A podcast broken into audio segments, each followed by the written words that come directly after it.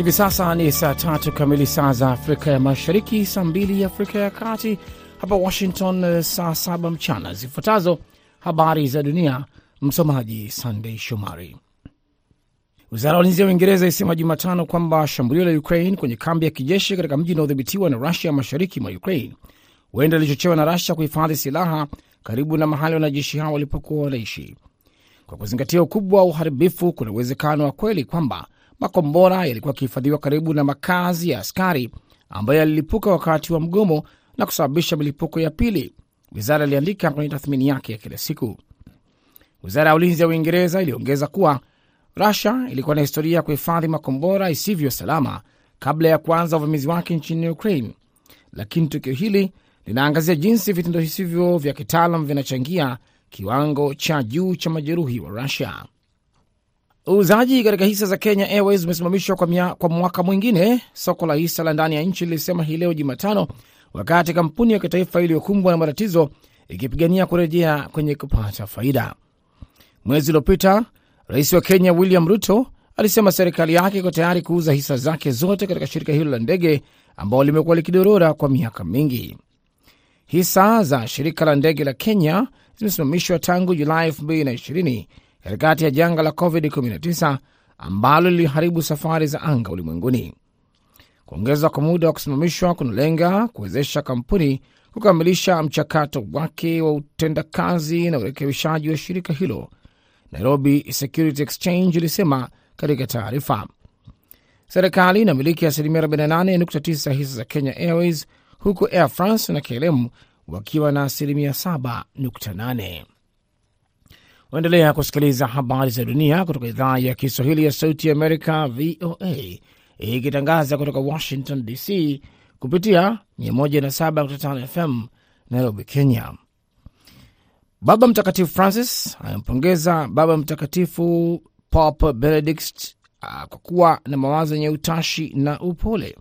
Amesema hayo wakati akiongoza kundi kubwa la watu huko Vatican hii leo kutoa heshima zao za mwisho kwa hayati Baba Mtakatifu Benedict, ikiwa ni siku ya mwisho ya kutazama mwili wake hadharani katika kanisa kubwa la Mtakatifu Petro Basilika.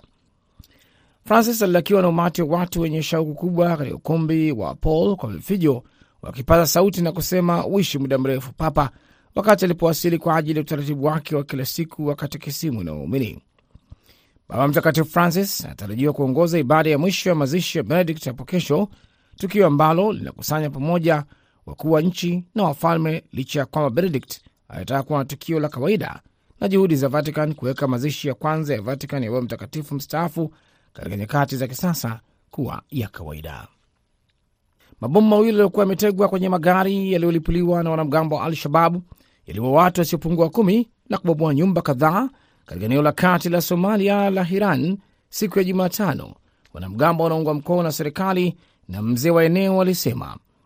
Kikundi kinachoshirikiana na Alqaida Al-Shabab kimekuwa kikiendesha wasi dhidi ya serikali ya Somalia tangu mwaka 2007. Walifukuzwa kutoka Hiran mwaka jana na vikosi vya serikali na wanamgambo wa shirika wako inayojulikana kama Makawilsi, lakini wameendelea kufanya mashambulizi. Tuliamshwa asubuhi ya leo na milipuko miwili mikubwa.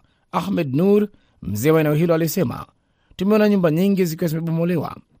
Takriban watu kumi walifariki dunia, wakiwemo raia, askari wapiganaji wa Makawisli pia wamoja wao. Farah Abdullah, msemaji wa Makawisli wa wilaya ya Mahas, pia alisema milipuko hiyo iliwa takriban watu kumi. Hizo zilikuwa habari za dunia kutoka Washington DC. Jina langu ni Sandey Shomari.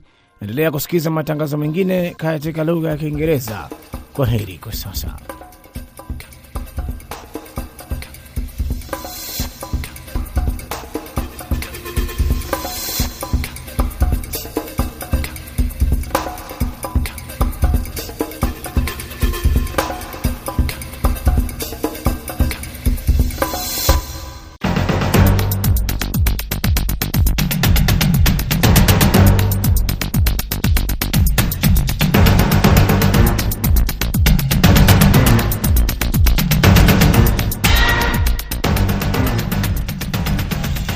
Idhaa ya Kiswahili ya Sauti Amerika, moja kwa moja kutoka hapa Washington DC. Karibu sana kwenye kipindi cha Kwa Undani, leo hii tukiwa tukiangalia masuala mawili. Suala la kwanza, tunaangalia mchakato unaoendelea hapa Marekani wa kumtafuta spika wa bunge la wawakilishi. Kwenye sehemu ya pili, tunaangalia mauaji ambayo yamekuwa yakitokea mara kwa mara nchini Kenya katika miezi ya karibuni, na hasa miongoni mwa wanafunzi wa kike wa vyuo vikuu ambao wamekuwa wakipatikana kwenye sehemu tofauti za nchi wakiwa wamekufa. Kukuletea kwa undani hivi leo, jina langu Harrison Kamau.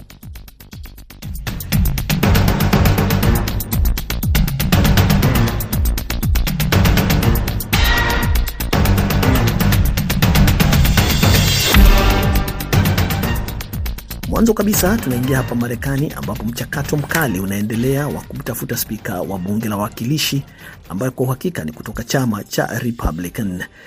Mchakato huu ulianza siku ya Jumatatu wakati anayetafuta na ambaye anaonekana yuko mbele ya mambo sasa hivi, Kevin McCarthy kutoka kule upande wa California, akijitahidi kupata kura walau 218 za wajumbe waliopo ili kutangazwa kuwa spika wa bunge. Wadhifa wa spika wa bunge la Marekani ni muhimu zaidi katika kuendesha shughuli bungeni na kupitisha miswada, mambo yakionekana kuwa makali, huku baadhi ya wachambuzi wakisema pia kuna ushawishi wa aliyekuwa rais wa Marekani Donald Trump katika upigaji kura unaoendelea. Tunapozungumza, mchakato huo hujamalizika na bado watu wanabashiri nani atakayeibuka mshindi, wakati wabunge wakiendelea kushauriana ili waone ni nani watakayempa kura. Ili kuangalia mchakato huo na habari kuhusu mchakato wenyewe, tunaungana naye Profesa Filbert Namwamba kutoka chuo kikuu cha Salisbury hapa Maryland, ili atueleze zaidi. Kwanza kabisa, anaonelea hali ilivyo, inakwenda wapi na inaelekea wapi na nini cha kutarajia. Ni kuwa mambo si kawaida. Wanajua watakapochagua kiongozi Uh, sababu spika uh, Marekani ni kiongozi wa chama kilicho na wengi kwenye bunge la wawakilishi, si eti kama spika wa Kenya au Tanzania ambaye anatakiwa kuwa asiwe upande huu wala upande ule. Kinachoendelea ni kuwa kuna wa Republican wachache ambao wanaona kuwa mwelekeo wa chama ni kuwa kuna watu wachache ambao ndio wanasimamia chama, lakini wangependa sauti yao isikizwe. Kwa hivyo wameamua kwa hawatakubali kabisa spika ateuliwe mpaka sauti zao ziwe zimesikizwa, na yule atakayeteuliwa awe ni yule wanayemtaka na siye yule ambao wengi wa chama wanamtaka. Kwa hivyo hii shida iko kwenye chama cha Republican, ha, haiko kwenye bunge zima. Sasa hivi tunapozungumza ni kwamba wamekwamilia huyu Kevin McCarthy ambaye alikuwa anaanguka kwa kura ndogo sana. Sasa hivi bado anasisitiza kwamba ataendelea kuwa kwenye kinyang'anyiro na wala haondoki na habanduki. Ni kwa nini yeye anashikilia kabisa kwamba ni lazima yeye achaguliwe? Mbona inakuwa kwamba wanampendelea sana uh, eh, McCarthy? La kwanza mtu kuwa spika ni lazima upate kura mia mbili na kumi na nane.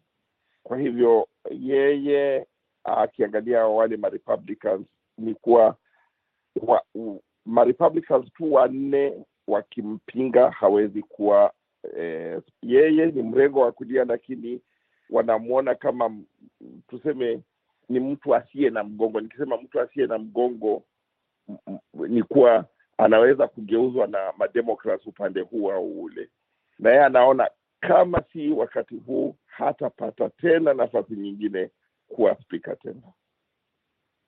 Sasa hivi hali inayoshuhudiwa bungeni ni hali ambayo inasemekana imechukua muda wa miaka mia moja kujirudia. Nini kimekuwa tofauti katika siasa za Marekani wakati huu? Inakuwa vigumu sana kufanya maamuzi.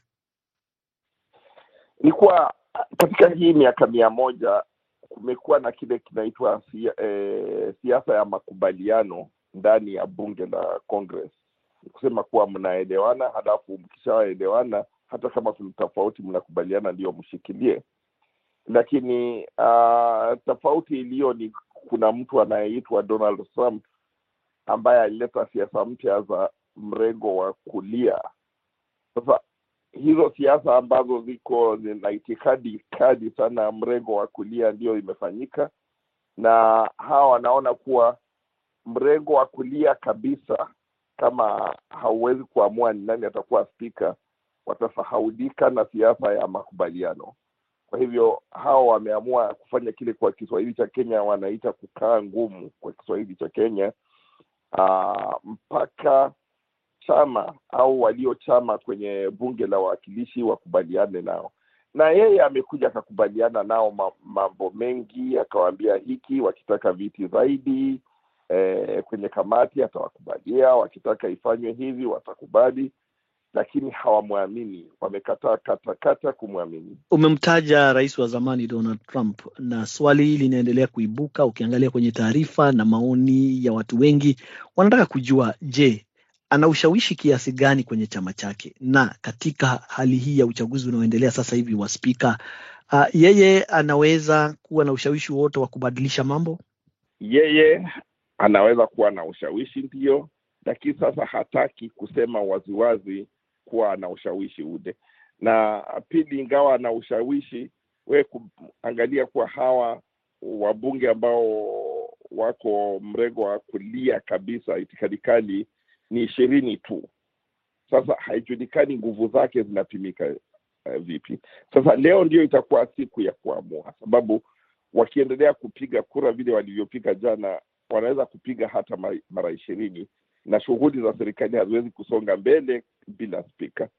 Kwa hivyo walipouliza jana usiku waahirishe zile kura, ni kuwa wameenda usiku kujadiliana na kuwasiliana. Sasa hatujui wameamua nini, tutajua ikifika leo mchana, ukiendelea kuisha, ndio tutajua wameamua nini. Ulikuwa umetokezea kidogo, na imejulikana kwamba wakati wa mchakato huu katika makadhi kuweza kuwashawishi wale wenzake wampigie kura, mojawapo wa mambo ambao wamempa ni kujaribu kulegeza tu baadhi ya sheria, mojawapo ikiwa kwamba wanataka akubali kwamba itakuwa ni rahisi kumwondoa pia tu kwenye wadhifa huu anautafuta. Amepewa mambo mengi ambayo, orodha ya mambo mengi anao wanahitaji afanye kabla wampigie kura. Je, ifikapo atapata uchaguzi ule au atapita na watampa kura za kutosha? Unaona kama atakuwa spika mwenye uwezo wa kutosha ama atakuwa dhaifu kutokana na makataa aliyopewa mwanzoni na hawa wapiga kura? hawa wamempa kitanzi cha kujinyonga. Sasa wanamwambia we, kubali uchukue kitanzi cha kujinyonga, ndi, ndipo tutakuteua kuwa spika. Maanake uwe pale na utakuwa unafuata kile tunaamua, ushawishi wetu, na kama wakati wowote itakapotokea kuwa hatutakubaliana, tutakutoa pale. Hivyo ndivyo kunaendelea. Na wakati hilo likiendelea kwa utawala wa wademokrat wake Joe Biden ni faraja au labda pengine unaona kama wademokrat wanachukuliaje swala hili? Mgawanyiko kwenye chama cha Republicans ni faraja kwa chama cha Joe Biden, faraja kubwa. Kwa hivyo wa, hawa waangalia uh, kile kizungumkuti na sokomoko linaloendelea kwenye chama cha Republican, wasemavyo Waswahili, vita vya panzi, furaha ya kunguru. Uh, sasa labda pengine kuna swali litakaloulizwa haitegemei itachukua muda gani kupata spika. Najua kwa hatimaye atapatikana tu hata wakifanya uchaguzi mara ngapi, lakini pindi atakapopatikana, miaka miwili iliyobaki ya utawala wa, wa, wa, wa Biden uh, ikizingatiwa hali ilivyo sasa hivi katika kumpata spika, utawala unaona utakuwaje? Hali itakuwaje kwenye bunge? Ikumbukwe Biden hana wingi kwenye bunge la wawakilishi, lakini demokrat wana wingi zaidi kwenye bunge la Senate. Kwa hivyo kama Republicans wameungana kabisa uh, na kusimama kidete kwenye bunge la wawakilishi, ni kuwa hakuna miswada itapita, lakini kama Republicans wamegawanyika huo mgawanyo utamsaidia Joe Biden. Kwa hivyo Democrats waziwazi hawasherekei, lakini ni kama sherehe kubwa upande wa Democrats, sababu kukiwa na mgawanyo kwenye chama cha Republicans itasaidia wakipiga miswada, ni kuwa itawezekana miswada kupita. Kidogo tu ningetaka utueleze majukumu ya spika wa bunge la wawakilishi hapa Marekani kwa wasikilizaji wetu, labda wangetaka kujua umuhimu wake na majukumu yake pindi atakapopatikana.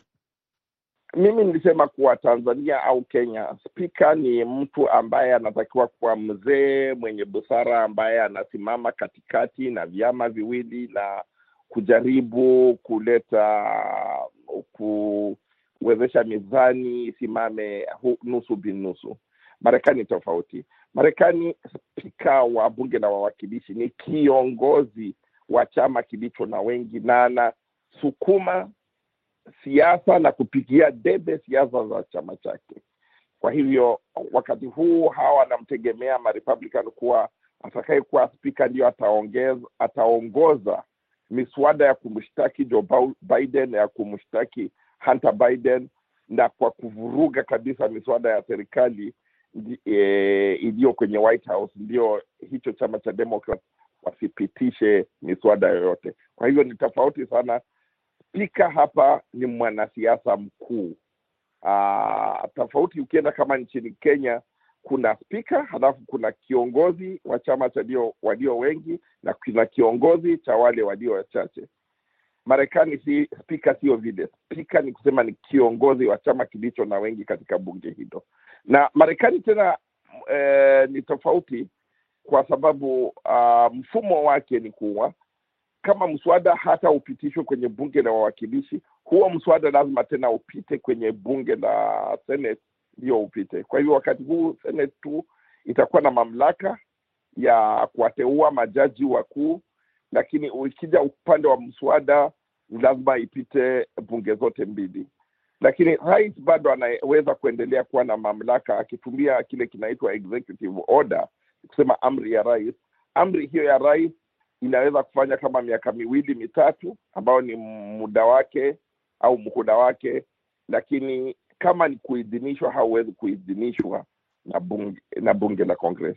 Hatimaye tunapoelekea kumalizia, uh, wakati huu ukilinganishwa na miaka ambayo imepita, unaona kama vyama hivi viwili Democrat na Republican wanaendelea kuwa na ushawishi mkuu zaidi, wanaendelea kuwa dhabiti kisiasa, ama labda pengine misimamo ile ya Republican na ya Democrat inaendelea kuwa dhaifu hivi kwamba hawana misimamo kamili kama ilivyokuwa katika siku za nyuma?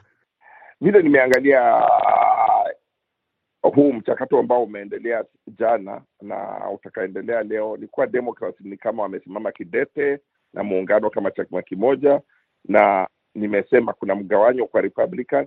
Huo mgawanyo wakianza miswada ya kwanza, ndio tutajua huu mgawanyo kwa Republican utaelekea upande upi. Hapo basi ndipo tunafika mwisho wa sehemu ya kwanza ya Kwa Undani kutoka idhaa ya Kiswahili ya Sauti ya Amerika hapa Washington DC. Asante sana Profesa Filbert Namamba kutoka chuo kikuu cha Salisbury kwa taarifa hiyo na kutueleza zaidi kuhusu mchakato wa kumchagua spika wa bunge la Marekani.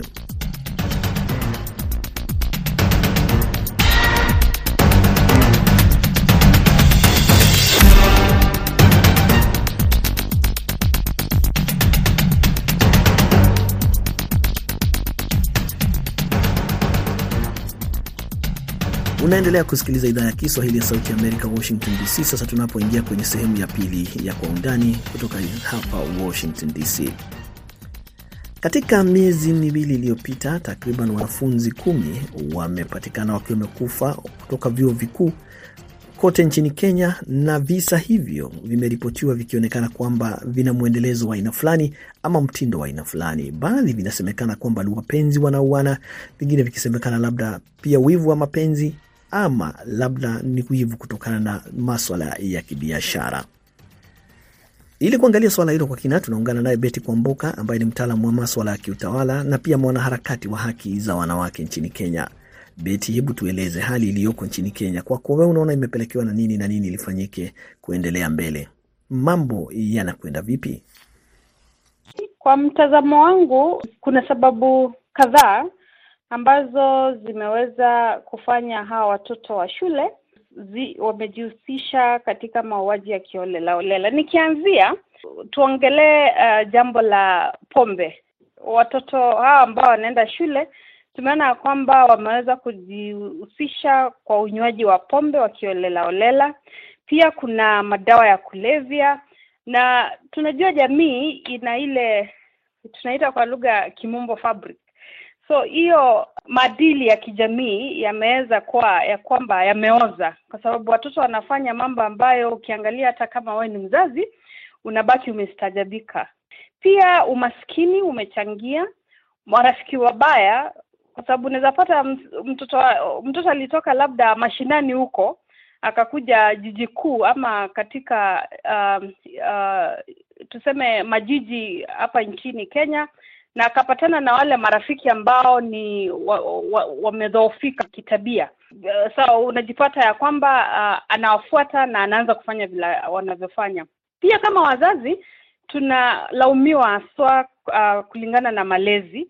Tumewapa watoto wetu malezi mabaya sana. Ukiangalia unapata mtoto akitoka uh, shule uh, kidato cha nne sasa huyu amekuwa uh, ambaye amehitimu uh, kimiaka anaweza fanya yale ambayo amefanya. So wakati mtoto alikuwa analelewa kuna yale maadili ambayo mzazi angefaa amrekebishe nayo. Sa kidogo tu napata kama mzazi hukufuatilia kwa utaratibu napata kwamba huyu mtoto amedhofika beti wewe kama mwanaharakati wa haki za jinsia na unatetea haki pia hata za wanawake, katika vifo au visa ambavyo tumeshuhudia hivi karibuni, vingi ni wa, vya wanafunzi wanawake au wa kike, wengi wakipatikana kwenye nyumba za wanaume wakiwa wameuawa. Nini hasa unaona kinachopelekea mauaji haya ya wanawake wanafunzi? Ningependa kusema kwamba kuna sababu tofauti tofauti ambazo um, tunaweza sema zimechangia swa hili swala la mauaji uh, ya watoto wa kike ama kwa ujumla watoto ambao wako katika shule ama vyuo vikuu. Ukiangalia kwa mfano pombe ama vileo, watoto hawa wa shule wameweza ku, kujiingiza kabisa katika unywaji wa pombe. Na vile tunavyojua mtu akinywa pombe kupindukia hata akili yake haiwezi fanya vizuri. So tunaona wakidungana visu wakipigana machupa na hata kuumizana vibaya. Na pia uh, ukinywa pombe kuna suala lingine la madawa ya kulevya. Pia unapata ya kwamba yanaingia katikati yanaenda tu sambamba na pia hii inachangia swa kulingana na kudhofika kwa maadili ya kijamii. Kwa sababu mtoto akianza kunywa pombe inamaanisha kwamba labda wakati alikuwa anakuwa kama mtoto aliona ama, watu wa karibu wakinywa hivyo vileo. So kwake hakuona kuwa kuna ule ubaya wa kutumia hivyo vileo. Na pia maskini unachangia swa kwa sababu unapata wakifika katika hivyo vyuo vikuu labda anaona mwingine ana mavazi ya kupendeza ama ya, ya pesa mingi ana sare zingine za kuvutia sana. So unapata ya kwamba um, wanajihusisha ama akiingia kwa wizi unapata yule mwingine akimpata anasema we ulinibia sijui uh, simu yangu sijui nguo zangu. Na unapata wanaumizana wanadungana visu na wanaumizana katika njia moja au nyingine Unaweza ukasema nini kuhusiana na maisha ya sasa? Mchango wa mitandao ya kijamii ni upi kuelekea mambo ambayo tunayashuhudia? Labda pengine kuna mambo ambayo mitandao ya kijamii inawafunza au mawasiliano pia ya Mhm. mitandao ya kijamii, unaona kama imechangia vipi visa ambavyo vinashuhudiwa vya mauaji? mitandao ya jamii imechangia kwa ukubwa kabisa kwa sababu tunajua hii mitandao mwanzo inaimarika kila kuchao ndio? Na kila siku unasikia mara kuna tiktok mara sijui kuna nini. So hawa vijana wadogo hawa watoto wa shule pia wanataka wakuwe katika hiyo wanasema kwa lugha ya kimombo shobi. Waonekane mimi niliweka video uh, hewani ikakuwa na likes mingi ama ikakuwa na watazamaji wengi ama video ya fulani ilikuwa na watazamaji wengi. So pia mimi ningependa nifike hapo so atafanya vile atakavyo ndiye afike kwa vile wenzake wamefika. So pia hao marafiki ambao tunaweza sema tabia zao si za kufurahisha pia um, wanaenda sambamba na tuseme hizi mitandao za kijamii kwa sababu wanafanya wale kidogo tu wale ambao tuseme tabia zao ni nzuri kiasi wanakuwa na huu mvuto wa kuingia katika hii mitandao ya kijamii ama hao marafiki ambao ni wapotovu wanaovuruta ndio wanajipata pia wakifanya hayo mambo ambayo si ya kufurahisha Unaweza ukataja nini kuhusiana na mapenzi ya, kwa sababu wengi wanaonekana ni kama wapenzi, na hali gani imekuwa kwa mapenzi na wanafunzi? Inaonekana kama ni wivu wa mapenzi, au pia inakuwa kwamba wale wanaume wengi wao wanakuwa kwamba hawaachiki. Sasa swala hili la mapenzi, kizungumti cha mapenzi na ifikapo pia swala la fedha, unaweza ukazungumzia nini kuhusu hilo? Ah, kama mchanganuzi na mtaalamu wa hili swala la jinsia, nimepata fursa ya kufanya kazi na watoto haswa watoto wa kike, na naweza kuambia kwamba Harrison, tuko na shida moja, na hii shida ni kwamba watoto wa kike wanataka wajihusishe na mambo ya kisasa. Mambo ya kisasa nasema wavae nguo za kisasa, wavae zile nguo za dhamana, na unapata ni watoto wa shule hawana hizi pesa, so unapata hawa watoto wanajihusisha katika zile njia ambazo hazifai. Unapata ya kwamba wanaweza uza ngono kwa watu ambao uh, si wa umri wao ama warika lao. Wanaweza jihusisha na kuuza madawa ya kulevya ama kuuza hata mwili zao ndio wapate hizi pesa uh, ambazo zitawawezesha waji, wajikimu kwa ile maisha ya kisasa ambao wanaona kupitia filamu ama hizi mitandao za kijamii ambao tuna, tunasema ama pia wafikie ile um, kiwango ambacho tuseme watoto ambao wanatoka kwa familia ambazo wana, wanajiweza wako katika hicho kiwango. Sijui kama nime nimekujibu swali lako Harrison. Ni sawa kabisa, tunakuelewa. Na pia kuna vifo ambavyo pia ni vya wanafunzi vimetokea, wengi wakisemekana ni kupigwa risasi na wengine wakidaiwa kuuawa na maafisa wa usalama kutokana na madai kwamba wamejihusisha kwenye biashara za, kurab, za, za kurubuni watu kupitia kwenye mitandao ya kijamii. Uh, yaani kwamba wanapata Mhm. fedha kwa njia zisizofaa kupitia mitandao ya kijamii katika hali ya kujitafutia utajiri.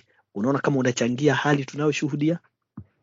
Ni kweli kabisa. Uh, mwanzo hivi juzi juzi hapa nchini Kenya na nakumbuka vyombo vya habari viliweza kuripoti ya kwamba mshukiwa mkuu uh, ambaye alikuwa anafanya biashara kwa lugha ya kibomo tunaita sim, sim swapping aliweza kushikwa katika maeneo ya bonde la ufa na unaangalia kwamba uh, hizi ni pesa ambazo alikuwa anazipata kwa njia ambayo si halali lakini pia hizi ni pesa ambazo hatumii uh, jasho lake kupata so hivyo pia inachangia haswa kwa sababu napata vijana wetu wanapenda zile mikato zile njia fupi fupi za kupata fedha ambazo hawapati jasho ama hawatumii nguvu kupata Sasa wewe kama mmoja kwenye mashirika yasiyo ya kiserikali na vilevile vile pia kuna serikali, mm-hmm. unaona kama kuna jukumu Mhm. la kusaidia wanafunzi hawa ama vijana wanaouana au kujiua. Je, kuna hatua ambazo zimechukuliwa na serikali na pia kuna hatua ambazo zimechukuliwa na mashirika yasiyo ya kiserikali? labda nikianzia kwa serikali. Serikali ndio um, ni jukumu lake kufanya ama kuhakikisha kwamba hawa watoto wako katika zile njia uh, ambazo zinafurahisha nchi na kufurahisha kila mtu. Jambo ambalo nimeona wamefanya ni ya kwamba wanahusisha vijana ambao wako umri wa miaka kumi na nane na kwenda juu. So tuko na ile fund ambayo inaitwa Fund ambayo kwa kidogo inaweza sema ni tone katika bahari lakini ni nzuri kwa sababu tunaona ya kwamba vijana wetu wanakuwa na zile kwa kimombo uh, tabia ambazo zinaweza uh, wafanya wakuwe uh, financially independent. So ni swala nzuri sana.